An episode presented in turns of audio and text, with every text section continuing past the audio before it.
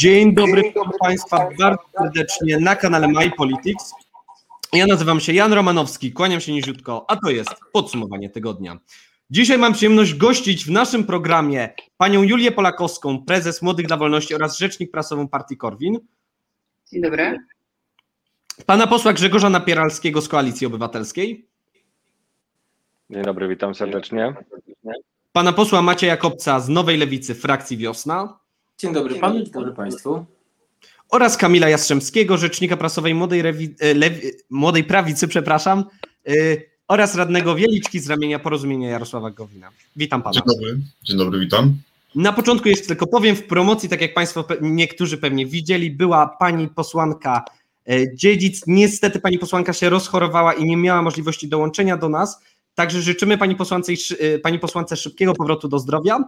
A teraz szybko przypomnę zasady oraz tematy dzisiejszego podsumowania tygodnia. Nasi uczestnicy będą rozmawiali o trzech najważniejszych tematach, które wydarzyły się w ostatnim tygodniu w polskiej polityce. Dzisiaj poruszymy po pierwsze podwyżki dla parlamentarzystów i ministrów, przepisy podatkowe z Polskiego Ładu oraz ustawa o zmianie ustawy o radiofonii i telewizji, czyli tak zwane Lex TVN. Także proszę Państwa, możemy chyba przechodzić do najciekawszej części programu, czyli do dyskusji. Tak jak mówiłem już, pierwszym tematem, który dzisiaj poruszymy, będą to podwyżki dla parlamentarzystów, ministrów oraz wysok- wysokich urzędników państwowych wprowadzonych w formie rozporządzenia przez prezydenta Andrzeja Dudę wczoraj. Zgodnie z tym rozporządzeniem premier i marszałkowie Sejmu oraz Senatu będą zarabiać teraz powyżej 20 tysięcy złotych miesięcznie, a posłowie i senatorowie po około 12 tysięcy złotych. Zmiana tyczy się również zarobków m.in. ministrów, szefów kancelarii premiera, czy, y, Sejmu czy Senatu oraz Rzecznika Praw Obywatelskich, prezesa NIK czy prezesa NBP. Wynagrodzenia posłów i senatorów się powiększyły, ponieważ według obecnych przepisów wynagrodzenia parlamentarzystów odpowiadają 80% wysokości wynagrodzeń wiceministra w randze podsekretarza stanu. Andrzej Duda tłumaczy tą decyzję, mówiąc, że trudno w tej chwili w Polsce znaleźć podsekretarzy stanów, którzy wykonują trudną, ciężką pracę w Warszawie, a zarabiają niewspółmiernie miało, mało. Także proszę Państwa, pytanie brzmi następująco. Jak oceniacie decyzję o wprowadzeniu podwyżek dla parlamentarzystów oraz urzędników przez Andrzeja Dudę w formie rozporządzenia? Jako pierwszy na tak postawione pytanie odpowie Kamil Jastrzębski z Porozumienia. Dzień dobry, szanowni państwo. Generalnie decyzję pana prezydenta Andrzeja Dudy oceniam pozytywnie z pewnymi zastrzeżeniami. Takie najpierw tło wprowadzające. Otóż e, generalnie tutaj Prawo i Sprawiedliwość wpadło w pewną pułapkę własnej narracji, to znaczy jeszcze trzy lata temu pan prezes Kaczyński mówił o tym, że do polityki nie idzie się dla pieniędzy i obniżono wtedy uposażenie poselskie o 20%.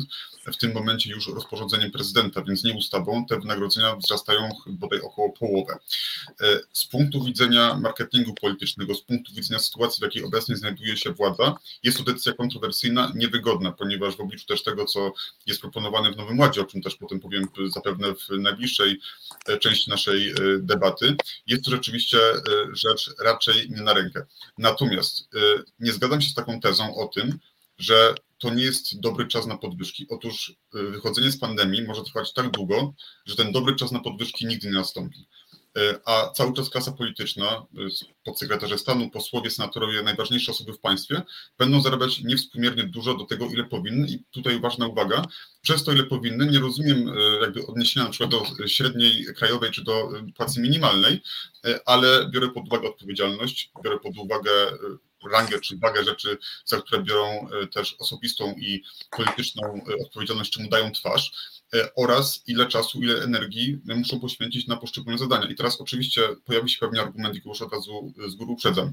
Tak, są posłowie i są senatorowie, którzy nie wykorzystują w pełni możliwości, jakie daje im e, mandat. Zdaję sobie z tego sprawę.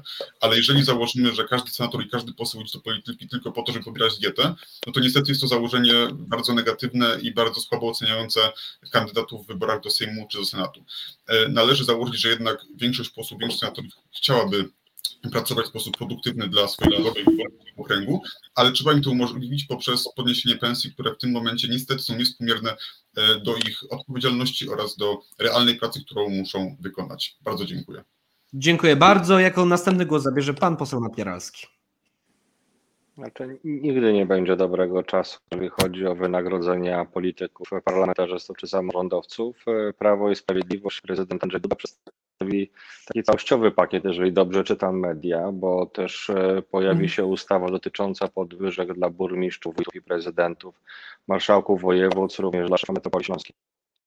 E, no, tutaj naprawdę sytuacja była dość, e, nie chcę już używać mocnych słów, ale dość dziwna, dlatego że dyrektorzy często w urzędach poszczególnych, urzędach gmin na przykład zarabiali więcej niż burmistrz prezydenta, albo przynajmniej na równi, gdzie odpowiedzialność prezydenta czy burmistrza jako jednoosobowego takiego władztwa w danej gminie no jest bardzo, bardzo duże i olbrzymie.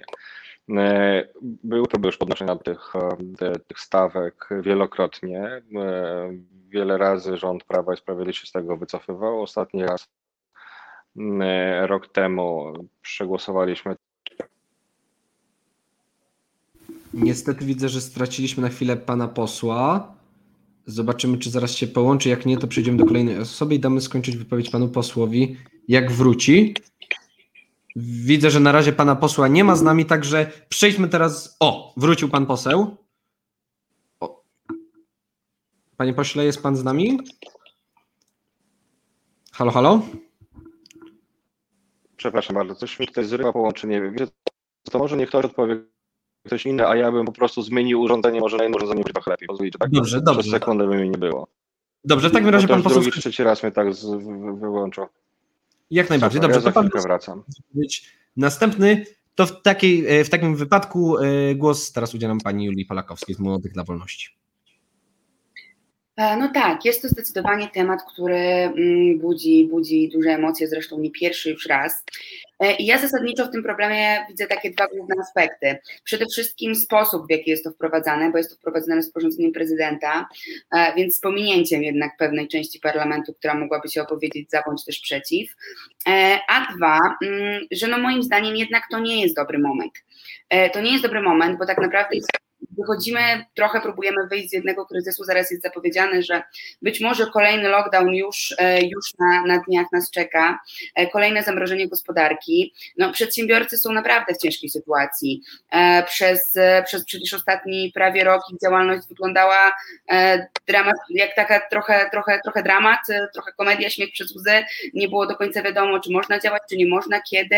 Ludzie już tak naprawdę z desperacji, z tego, że nie mieli z czego się utrzymywać, zaczynali się od, e, zaczynali się otwierać, zaczynali otwierać swoje działalności, byli nawiedzani przez policję, przez Sanepid, no i to niestety jest też konsekwencja decyzji tych ludzi, którzy dzisiaj dostają podwyżki. E, dlatego mi się to gryzie, dlatego mi się to nie podoba i dlatego uważam, że to zdecydowanie nie jest moment, żeby mm, żeby na ten temat, e, żeby na ten temat debatować, żeby na ten temat rozmawiać, bo uważam, że są ważniejsze problemy, które dzisiaj powinniśmy zaadresować i którymi dzisiaj powinniśmy się zająć. No a też inna kwestia jest e, liczebności takich osób. Mamy 460 posłów, 100 senatorów, 15 ministerstw, to jest bardzo dużo osób, więc pozostaje jedno mm, pytanie, e, czy faktycznie takie ilości mm, osób są nam potrzebne. Ja jestem absolutnie za tym, żeby państwem rządzili eksperci, żeby eksperci dostawali mm, dobre wynagrodzenie za swoją pracę, wynagrodzenie konkurencyjne, konkurencyjne, żeby też chcieli, mm, chcieli w taki e, sposób dla, e, dla państwa, dla rządu pracować, ale ilości osób, które dzisiaj e, są w tej grupie, budzą, budzą gdzieś duży mój, mój sprzeciw. Dziękuję bardzo Pani Julio i jako, że jeszcze Pan poseł Napieralski dalej nie wrócił, to teraz Pan poseł Kopiec. Dziękuję bardzo. Szanowni Państwo, skąd te podwyżki? Te podwyżki biorą się stąd, że obóz rządzący dzisiaj dzielimy na dwie grupy: tłustych kotów i tych posłów, którzy zarabiają te pieniądze, które zarabia tylko poseł bez dodatkowych stanowisk. Kaczyński nie obdzielił wszystkich e, ministerstwami, chociaż co czwarty poseł obozu rządzącego jest wiceministrem. Nie był w stanie obdzielić wszystkich rodzin posłów e, spółkami Skarbu Państwa i posiadanymi w spółkach Skarbu Państwa, więc ci, którzy nie dostali tych fruktów, zaczęli się buntować i zaczęli grozić rozpadem e, większości rządzącej. No i stąd Kaczyński postanowił ich przekupić tymi właśnie podwyżkami. Sposób, w jaki zostało przeprowadzone, czyli decyzja Dudy na zlecenie Kaczyńskiego z kontrasygnatą Morawieckiego, który też jest zależny od Kaczyńskiego, no pokazuje jasno, że tutaj zabrakło argumentów, żeby wybronić y, tych podwyżek w parlamencie, zabrakło odwagi, żeby je przegłosować, zabrakło y, takiej podstawowej dla parlamentaryzmu kwestii, czyli zabrakło debaty nad tą sprawą co potwierdza właśnie moją tezę. E, ja uważam, że my dzisiaj powinniśmy rozmawiać e, oprócz tego, że ile powinien zarabiać polityk, powinniśmy rozmawiać o tym, jakie powinien wykonywać obowiązki, jak z tych obowiązków powinien być rozliczany, e, co powinien robić, jaką powinien ponosić odpowiedzialność. Przypominam, że w naszym systemie w naszym ustroju 30-letnim nie doczekaliśmy się odpowiedzialności dla polityków za decyzje, co powinno mieć miejsce. Politycy powinni być odpowiedzialni, powinni ponosić konsekwencje swoich czynów oraz powinni wykonywać swoją pracę i powinien być organ powołany, który byłby w stanie sprawdzić, czy ta praca jest wykonywana rzetelnie, czy poseł wykorzystuje wszystkie swoje instrumenty, czy poseł pracuje na pełny etat, czy może poseł się obija, bo dzisiaj widzę w Sejmie, że mamy do czynienia z mnóstwem posłów, którzy niestety się obijają i mamy do czynienia z posłami, którzy pracują, posłankami, które, którzy, które pracują e, na pełen etat e, po wiele godzin dziennie i tutaj należałoby rozmawiać o tym, w jaki sposób zaktywizować tych polityków, bądź tych nieaktywnych e, po prostu nie wybierać w przyszłości. Takie, takie jest moje zdanie na ten temat. Dziękuję bardzo panie pośle i widzę, że wrócił do nas pan poseł Grzegorz Napieralski, także teraz panie pośle Głos oddaję po raz kolejny panu. Dziękuję bardzo i przepraszam za, za, te, za te problemy techniczne. Ja słuchałem przed chwilą wypowiedzi pana posła i jest taki moim zdaniem mechanizm, który tak naprawdę weryfikuje pracę posła czy senatora. Ja już jestem którąś kadencję w parlamencie i mogę powiedzieć, że ci posłowie, ci senatorowie, te posłanki, które, którzy ciężko pracują, bywają w gminach, w powiatach bądź w dużym mieście, w dzielnicach, bo tak wygląda ich okręg wyborczy. Jeżeli są aktywni, jeżeli się angażują w różnego rodzaju przedsięwzięcia, jeżeli piszą interpelacje, jeżeli są na spotkaniu, nie wiem, Rady Dzielnicy, Gminy, so, sołectwa, to oni są ponad, po raz drugi wybierani, czy po raz trzeci. E, wchodzi się pierwszy raz do Sejmu czasami, bo właśnie jest nowa lista, bo jest ciekawy projekt polityczny, bo jest e, lista, która bierze tak naprawdę dużo mandatów, jak choćby ostatnio Zjednoczona Prawica, która naprawdę miała tych mandatów bardzo dużo, ale później przychodzą czasy, w których faktycznie weryfikuje się nazwisko i praca, którą się wykonuje i wtedy wchodzą ci parlamentarzyści, którzy ciężko pracowali.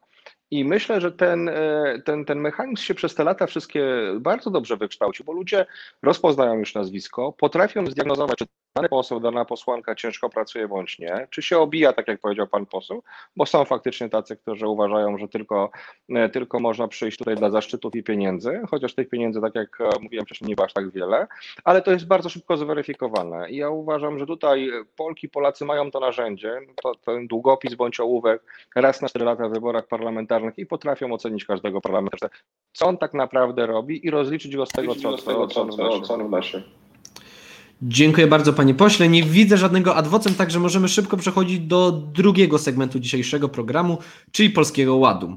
W poniedziałek Ministerstwo Finansów ogłosiło projekt przepisów podatkowych z flagowego właśnie programu PiSu, tak zwanego Polskiego Ładu. Według tych przepisów zostanie między innymi podwyższony drugi próg podatkowy z 8, obecnych 85 tysięcy złotych do 120 tysięcy. Podwyższona zostanie również kwota wolna od podatku do 30 tysięcy złotych oraz wprowadzona 9% składka zdrowotna, której nie będzie można odliczyć od podatku.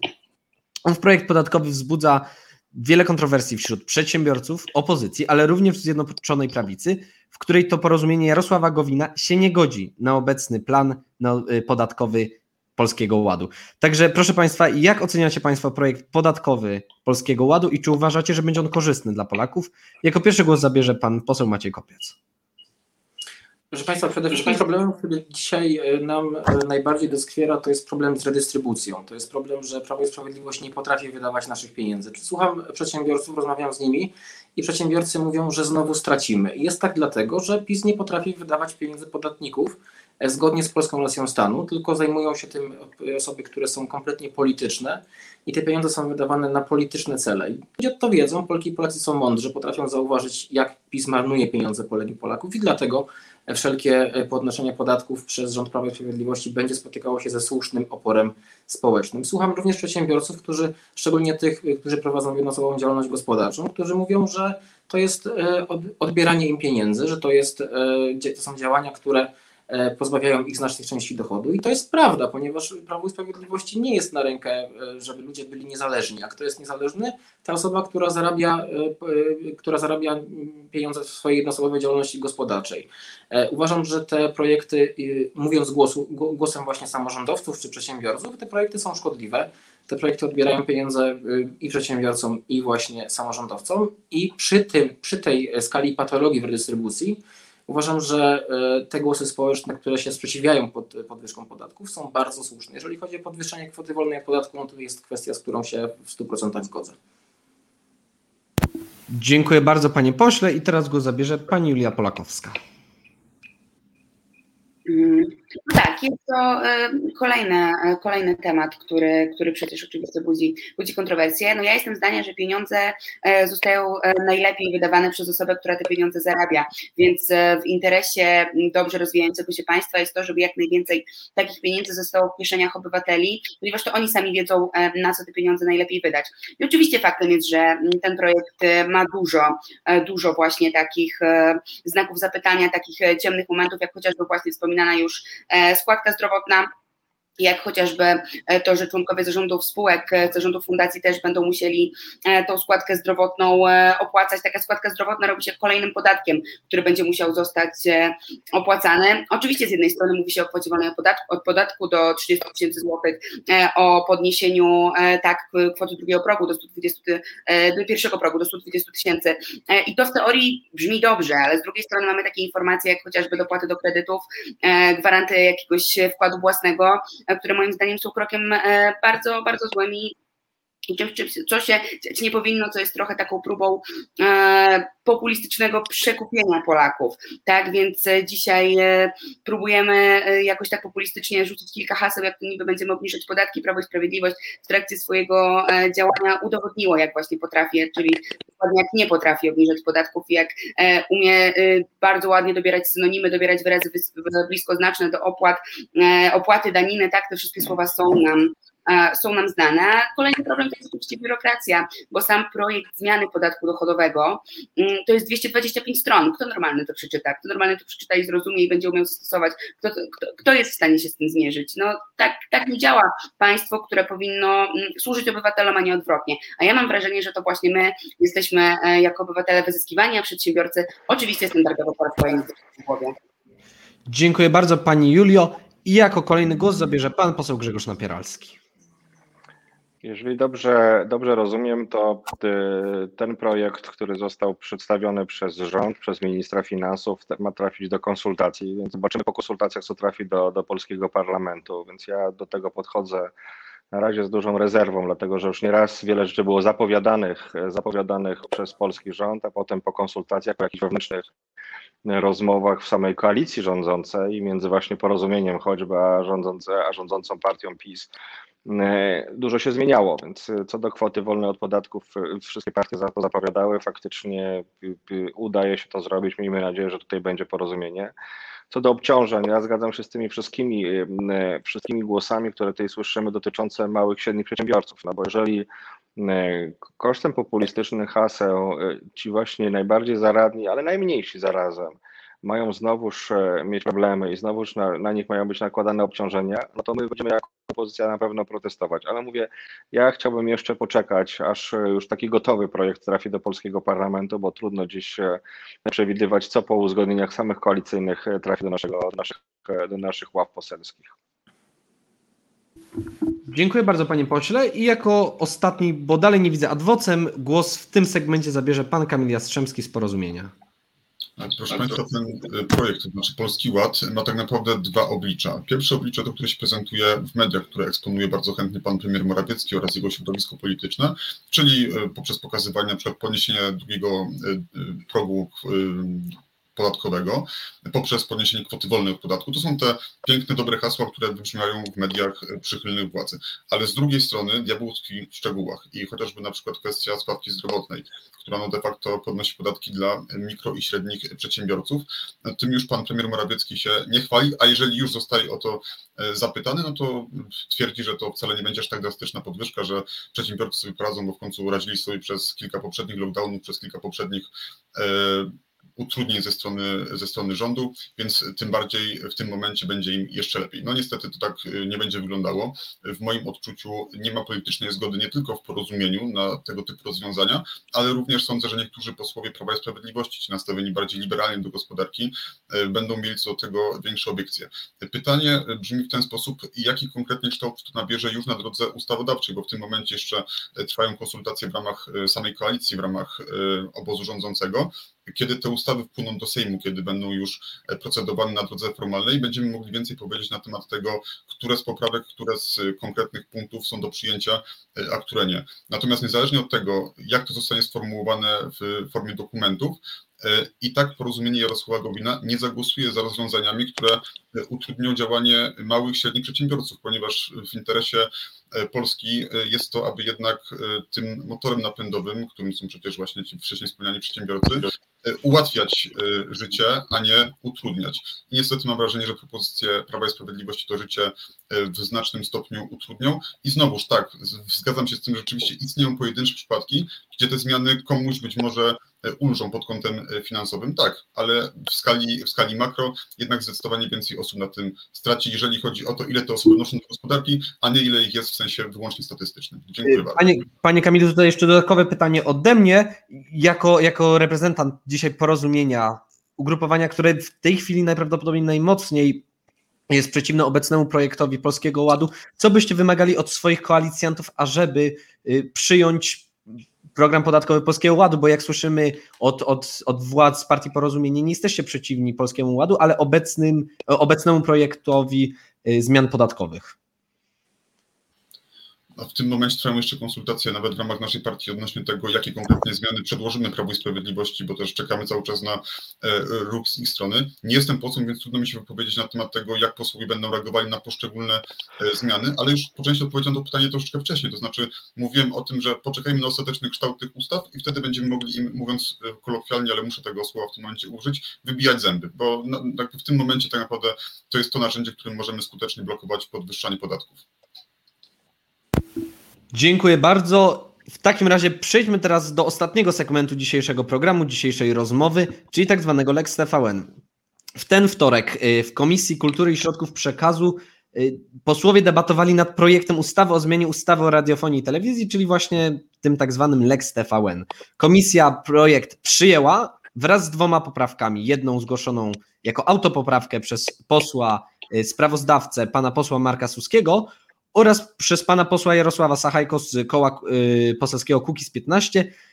Ta poprawka wprowadziła zapis, iż żadna spółka Skarbu Państwa nie będzie mogła przejąć żadnego medium, w tym TVN, w przypadku wygaszenia koncesji. Y, Ustawa ta jest uważana jako ograniczanie działalności telewizji TVN i TVN24, gdyż zgodnie z nowelizacją tejże ustawy spółki, które w większości nie należą do spółek mieszczących się w europejskim obszarze gospodarczym, nie będą w Polsce otrzymywały koncesji do nadawania, a TVN jest w większości należy do grupy Discovery ze Stanów Zjednoczonych. Czy Państwo uważacie, że projekt ten jest zagrożeniem dla wolnych mediów w Polsce? Oraz czy uważacie, że przyjdzie on przez Sejm? Jako pierwszy na tak postawione pytanie odpowie pan poseł Grzegorz Napieralski. Uważam, że ta ustawa jest bardzo groźna. Po pierwsze, ona, ja bym jej nawet nie nazywał, że to jest ustawa Lex TVN, tylko to jest tak naprawdę ustawa, która wymierza e, takie baty albo jest przeciwko tak naprawdę Stanom Zjednoczonym i uderza w ich interesy. Po pierwsze, jakiś czas temu duża firma, jakim jest Discovery, zainwestowała w Polsce, zainwestowała w telewizję TVN i dziś nagle w czasie tej, e, w czasie e, funkcjonowania, pracy, zarabiania pieniędzy, nagle ktoś te reguły gry, ktoś te reguły gry zmienia. To jest bardzo niebezpieczne, bo to będzie powodowało, że dzisiaj duży inwestor, który jest poza granicą naszego kraju, ze Stanów Zjednoczonych choćby, będzie się bał inwestować w naszym kraju, bo stwierdzi, po co inwestować w Polsce, jeżeli ktoś mi za 3-4 lata zmieni ustawę i będę musiał część udziałów odsprzedać, a jak jestem na musiku, czyli muszę coś sprzedać, jest to bardzo niebezpieczne. To po pierwsze. Po drugie, no uderzamy w interesy dużej korporacji amerykańskiej. uderzamy w naszego sojusznika, sojusznika nie tylko politycznego, ale również, również sojusznika militarnego, bo jesteśmy przecież w NATO, a to jest e, najważniejszy gracz, jeżeli chodzi o Pakt Północnoatlantycki.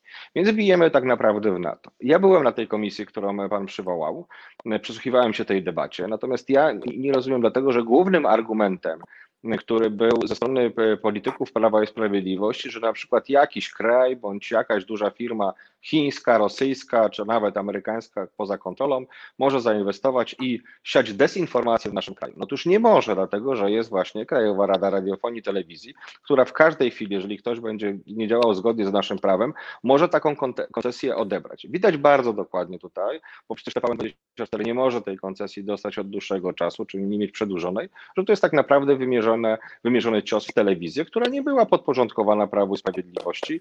I wiemy bardzo dokładnie przecież, że jeżeli dziś taka, taka duża firma jak Discovery będzie musiała oddać część swoich udziałów, czy sprzedawać te udziały, to nieważne, że y, spółki Skarbu Państwa nie będą mogły ich kupować. Ważne jest to, że te ich akcje będą po prostu bardzo tanie. Bardzo niebezpieczny precedens, który ma miejsce w naszym kraju, bardzo dziwne zachowanie polskiego rządu.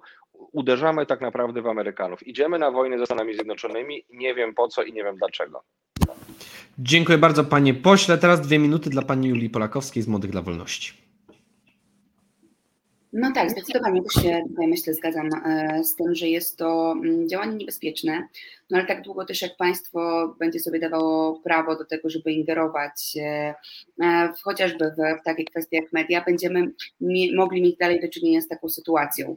Ja się oczywiście z takim działaniem nie zgadzam i, i nawet jeżeli z, te, z telewizją TVN też średnio mi po drodze, to uważam, że absolutnie jako, mm, jako prywatne przedsiębiorstwo ma prawo, ma prawo działać według swoich własnych zasad. No a co Prawo i Sprawiedliwość robi z, z mediami, z telewizją publiczną? Mm, no to myślę, że nie trzeba nikogo przekonywać, tak? E, TVP e, jest świetnym obrazem tego w ciągu ostatnich lat, jak źle to mogło pójść, a myślę, że poszło dużo gorzej niż, niż wszyscy się tego mm, spodziewali. E, no smutne niestety jest to, że w wielu miejscach w Polsce niestety TVP to jest jedyna, jedyna możliwa, mm, jedyne możliwe źródło informacji i wiele osób po prostu nie ma też dostępu do, do takich innych, innych źródeł mediowych, żeby może porównać jakieś informacje czy złapać drugą perspektywę. E, no i sytuacja, w której z kolejnego mm, dużego e, gracza na rynku chce się zrobić e, być może takie drugie TVP jest dla mnie skrajnie niebezpieczna, bo jednak nie bez powodu mówi się o tych mediach czwarta władza i to jest też pewien mm, organ, który powinien tej władzy patrzeć na ręce a nie, a nie wybielać, a nie współpracować, a nie wykonywać wszelkie polecenia które, które, z rządu są, mm, które z rządu są e, zlecane. E, także, także no z mojej strony tutaj jest zdecydowany sprzeciw. Mam nadzieję, że, że ten projekt, e, że ten projekt nie, nie, nie przejdzie, że, że nic, nic w związku z tym się nie wydarzy, no i za to właśnie będę trzymała kciuki. Pani Liu, jeszcze dodatkowe pytanie znowu ode mnie. Nie jest Pani co prawda posłanką, aczkolwiek jest, rzecz, jest Pani rzecznikiem prasowym partii Korwin. Niektóre źródła w w partii rządzącej wskazują, że może Konfederacja będzie tym głosem, który pomoże PiSowi przepchnąć Lex TVN przez Sejm. Czy, czy Państwa posłowie będą głosowali za tą ustawą, czy będą jej przeciw? E, no, u nas została podjęta decyzja, że mm, na, na spotkaniu poprzedzającym, e, poprzedzającym to głosowanie będzie ostateczna decyzja e, w sprawie tego, jak będzie się kształtowała, jak będą kształtowały się głosy Konfederacji. Mm, także, także tak naprawdę jeszcze czekamy na ostateczny, na ostateczny wygląd mm, tego projektu, tej ustawy, bo jak doświadczenie nam pokazuje, bardzo często takie, takie rzeczy były zmieniane na ostatnią chwilę, także ja na razie opowiadam gdzieś tam o swoich odczuciach, o tym, jak e, gdzieś z mojej e, subiektywnej tutaj strony, e, jak, jak ja widzę ten problem, a to jak za, za, zagłosuje, zagłosują nasi posłowie, to się wszystko jeszcze będzie, mm, będzie wyjaśnić, na pewno będą dyskutować i myślę, że na pewno podejmą najlepszą decyzję. Dziękuję bardzo i teraz głos zabierze pan Kamil Jastrzębski z Porozumienia. E, proszę Państwa, ta ustawa w zasadzie w obecnym kształcie nie ma żadnego sensu. Ona jest szkodliwa na praktycznie każdej płaszczyźnie, bo tak, po pierwsze jest szkodliwa z punktu widzenia wartości tego, w jaki sposób powinno funkcjonować państwo. Ona uderza w media, które są nieprzychylne władzy, a więc to jest logiczne, że w interesie osób e, tak nastawionych fanatycznie do Prawa i Sprawiedliwości jest to, aby tym mediom zaszkodzić i też to jest oczywiście bardzo szkodliwy precedens na przyszłość, ponieważ wtedy kolejna władza, która przyjdzie za x lat, też będzie mogła sobie w podobny sposób pokrywać z prywatnymi podmiotami. To jest ustawa szkodliwa na gruncie dyplomatycznym oraz ekonomicznym, ponieważ tutaj wcześniej wybrzmiało to, z czym się jak najbardziej zgadzam, że ona uderza w interesy Stanów Zjednoczonych i to nie jest przeciwnik, z którym ktokolwiek chciałby mieć jakiekolwiek E, jakiekolwiek problemy, jeżeli chodzi o ten grunt właśnie dyplomatyczny i e, gospodarczy. To oczywiście osłabi też klimat inwestycyjny wokół Polski nie tylko e, przez, nie tylko z punktu widzenia podmiotów amerykańskich, ale również innych firm czy innych podmiotów, które chciałyby zainwestować w Polsce, ale ostatecznie z powodu właśnie niestabilności prawa czy z powodu obaw o przyszłość takiej decyzji koniec końców nie podejmą. Jest to też ustawa, która otwiera kolejny front niepotrzebnej walki politycznej w ramach obecnego obozu władzy, ponieważ mamy już problem z podniesieniem podatków, mamy inne problemy wewnątrz koalicji, teraz Prawo i Sprawiedliwość dokłada zupełnie niepotrzebnie kolejny problem, kiedy musimy wchodzić z pandemią, musimy, z pandemią musimy radzić sobie z innymi problemami, no niestety taka decyzja z ich strony została podjęta. Ta poprawka, którą złożyli posłowie na komisji, która została przegłosowana, ona jak najbardziej nie wyczerpuje tego tematu dla nas nie jest satysfakcjonująca. W obecnym kształcie ta ustawa jest nie do poparcia, ponieważ nasze propozycje zostały odrzucone. Chodziło o to, aby rozszerzyć te wyłączenia o kraje OECD. Jeżeli ta poprawka ostatecznie nie przejdzie, jeżeli też w najbliższych około dwóch tygodniach nie zostaniemy, nie zostanie to w jakikolwiek sposób dopuszczone do głosowania w naszym kształcie, to oczywiście tego nie poprzemy, ale jest jeszcze pytanie, o które pan redaktor e, na początku się e, dopominał, czyli o to, czy ustawa ostatecznie przez Sejm przejdzie. Mogę powiedzieć za porozumienie, że na chwilę obecną nie głosujemy za tym, Natomiast pytanie, jak zachowają się właśnie to, co powiedziała pani rzecznik, po pierwsze posłowie Konfederacji, po drugie kilku posłów niezrzeszonych, ponieważ może się okazać, że to właśnie od nich będzie zależał e, ostateczny wynik głosowania i mam nadzieję, że e, ci posłowie e, nie przyczynią się do tego, aby ograniczyć wolność mediów i osłabić klimat inwestycyjny wokół Polski. Dziękuję bardzo. Dziękuję bardzo Panie Kamilu. Ja jeszcze tylko powiem, że jako, że dzisiejszy program jest troszkę krótszy, zanim oddam głos Panu posłowi Kopcowi, będzie czas na trzy pytania z czatu, jeżeli Państwo będą, mają jakieś pytania do naszych dzisiejszych gości. Y, panie pośle, teraz dwie minuty dla Pana. Zgadzam się kompletnie z słowami Pana posła i przedmówców na temat tego, jak ta ustawa wpływa na stosunki polsko-amerykańskie i kompletnie tego nie rozumiem, dlaczego rząd się decyduje na takie kroki. Obawiam się, że jest to kolejne posunięcie ekipy rządzącej, któremu będzie klaskał Władimir Putin. E, ja chciałbym tutaj przytoczyć e, przykłady trzech państw, w których e, właścicielami mediów są podmioty, które są wyłącznie wewnątrz, mieszczą się wewnątrz tych granic tych krajów. I to jest Korea Północna, Białoruś i Federacja Rosyjska. No i w tym kierunku zaprowadzana nas ta ustawa. Jest to ustawa wybitnie szkodliwa.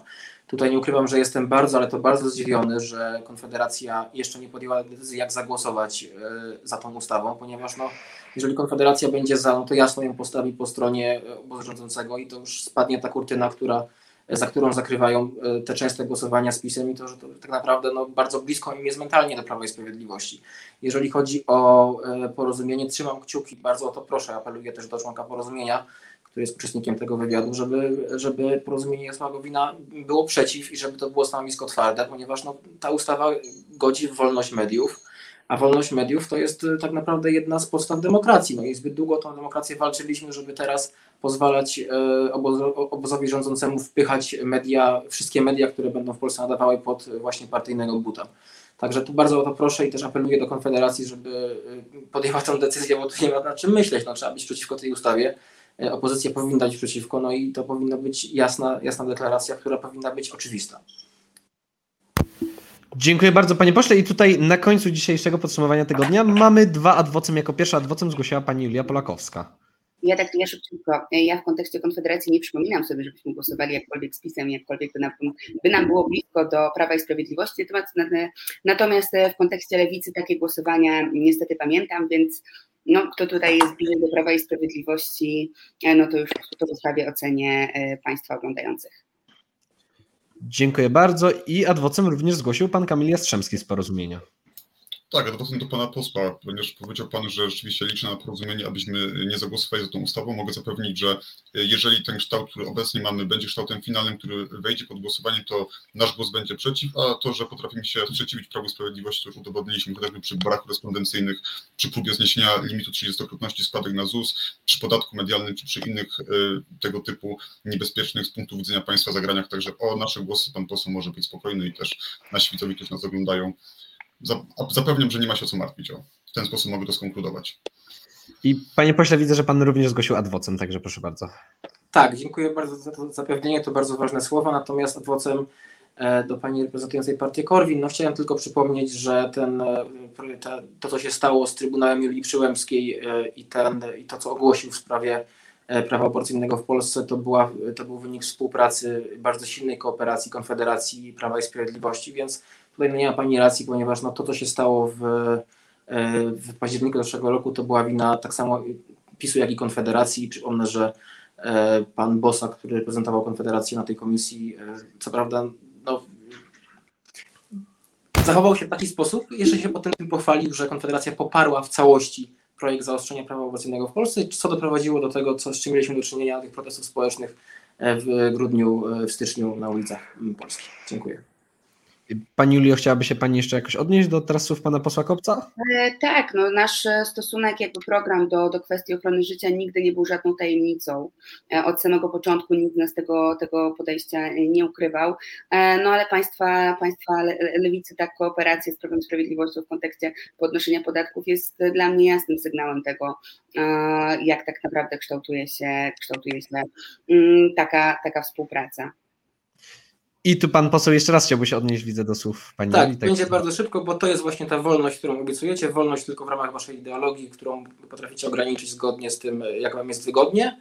E, pierwsza, pierwsza hipokryzja, natomiast jeżeli chodzi o Fundusz Odbudowy, decyzja kompletnie e, niekontrowersyjna, decyzja e, podjęta we współpracy z polską opozycją w Parlamencie Europejskim, decyzja, z której jesteśmy dumni, a nie, nie powinniśmy się jej wstydzić jeżeli chodzi o negocjacje, e, były błędem, mówiłem to od samego początku i takie jest moje zdanie niezmienne od wielu miesięcy w tej kwestii. Dziękuję. Pani Julio, jeszcze, jeszcze coś chciałaby Pani dodać, czy już? A, no ja tylko na koniec mogę powiedzieć, że naprawdę e, my stoimy w obronie każdego człowieka i prawa każdego człowieka. Prawo do życia jest podstawowym prawem człowieka, a na ten temat moglibyśmy dyskutować i dyskutować, także może e, innym razem. Tak, i tu jeszcze się jedno pytanie nasuwa mi, yy, które chciałbym, żeby każdy z Państwa na koniec szybko odpowiedział. Mianowicie, czy Zjednoczona Prawica jest jeszcze zjednoczona w tym tygodniu? Mamy dwie rzeczy, o których dyskutujemy. Lex TVN, Polski Ład. To jest po raz kolejny rozłam w Zjednoczonej Prawicy między porozumieniem Jarosława Gowina a Prawem i Sprawiedliwością. Także pytanie, czy naprawdę jest koalicja rządząca w tym kraju? Czy w Polsce mamy koalicję rządzącą, większość w Sejmie? Oraz czy Polacy mogą ufać rządowi, który nie jest zjednoczony i nie jest w stanie się y, dogadać między sobą? Y, zaczniemy od pana Kamila.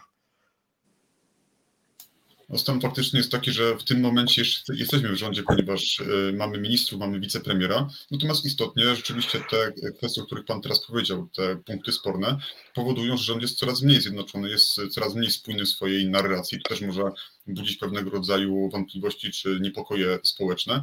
Jak to się rozwinie, nie wiem. W tym momencie wygląda na to, że prawdopodobnie pójdziemy na konfrontację, na ostre zwarcie z PiSem w kontekście TVN-u i w kontekście e, zmian podatkowych w Polskim Ładzie, e, a ewentualne konsekwencje powiem w ten sposób. E, nawet jeżeli to zakończy nasz udział w obozie rządzącym, to nie zakończy wcale naszego bytu w polityce, nie zakończy naszego zaangażowania w walce o wartości, które wyznajemy, także nie jesteśmy przyspawani do, do stołków, nie boimy się Prawa i Sprawiedliwości.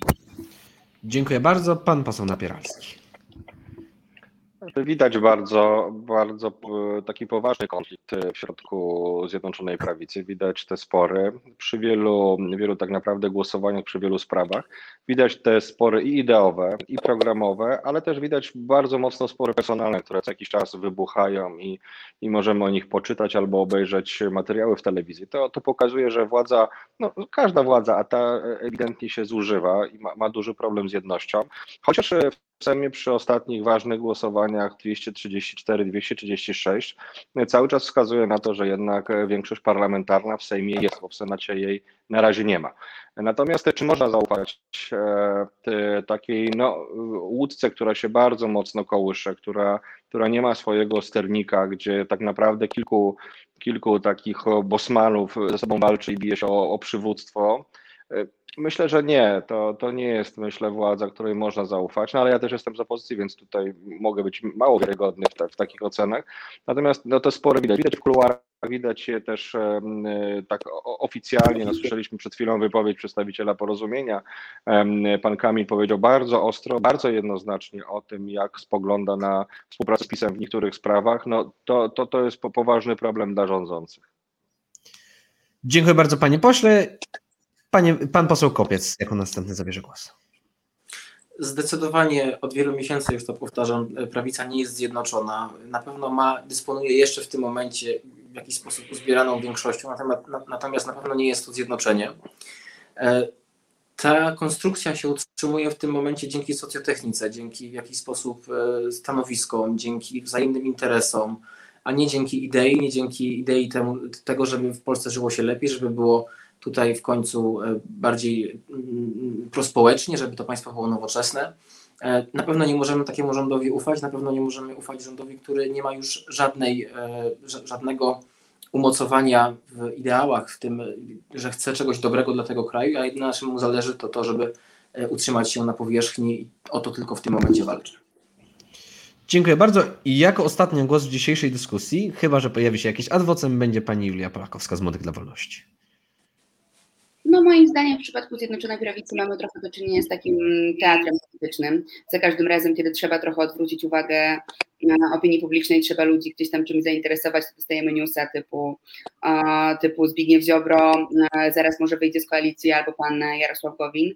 Mm, no w mojej opinii zaufania do takiego rządu nie, mo, nie można mieć. No, nie, nie można racjonalnie jakby e, oceniać decyzji, decyzji takiego rządu, już szczególnie po, po, ostatnim, e, po, ostatnim, e, po ostatnim roku i po, po, po, po tym wszystkim, co w ciągu ostatnich miesięcy widzimy.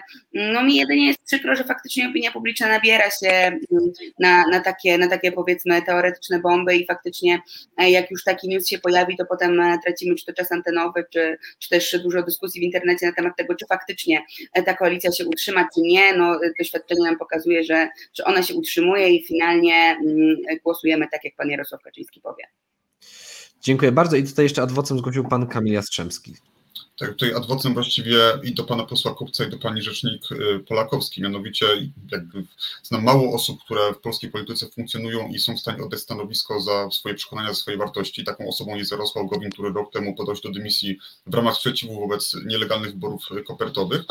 A druga kwestia, którą też chciałbym tutaj naprostować, to nie sądzę, aby to był teatr, ponieważ nie da się zaplanować, nie da się jakby udawać e, tylu problemów e, i tylu niezgodności, jeżeli chodzi o kwestie programowe to raz, a dwa, jeżeli chodzi o kwestie personalne. Jednak to, co na przykład zrobił pan Adam Bielan, próbując no, de facto dokonać zamachu stanu w sojuszniczej partii, nie jest rzeczą udawaną, tylko to jest realny problem. Prawdopodobnie pan Bielan został przez kogoś napuszczony, aby taki ruch wykonać. Takich rzeczy się nie udaje. One są realnymi zagrożeniami, które no niestety mogą w dłuższej perspektywie doprowadzić do destabilizacji państwa.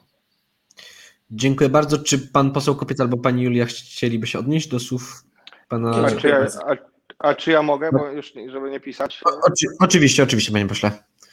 Znaczy ja chciałem pani Julii odpowiedzieć. Otóż to nie jest tak, że Polki, Polacy się nabierają, bo jeżeli zobaczymy ostatnie sondaże je zestawimy, no to Prawo i Sprawiedliwość czy Zjednoczona Prawica systematycznie, choć niewielkimi kroczkami, ale spada w dół.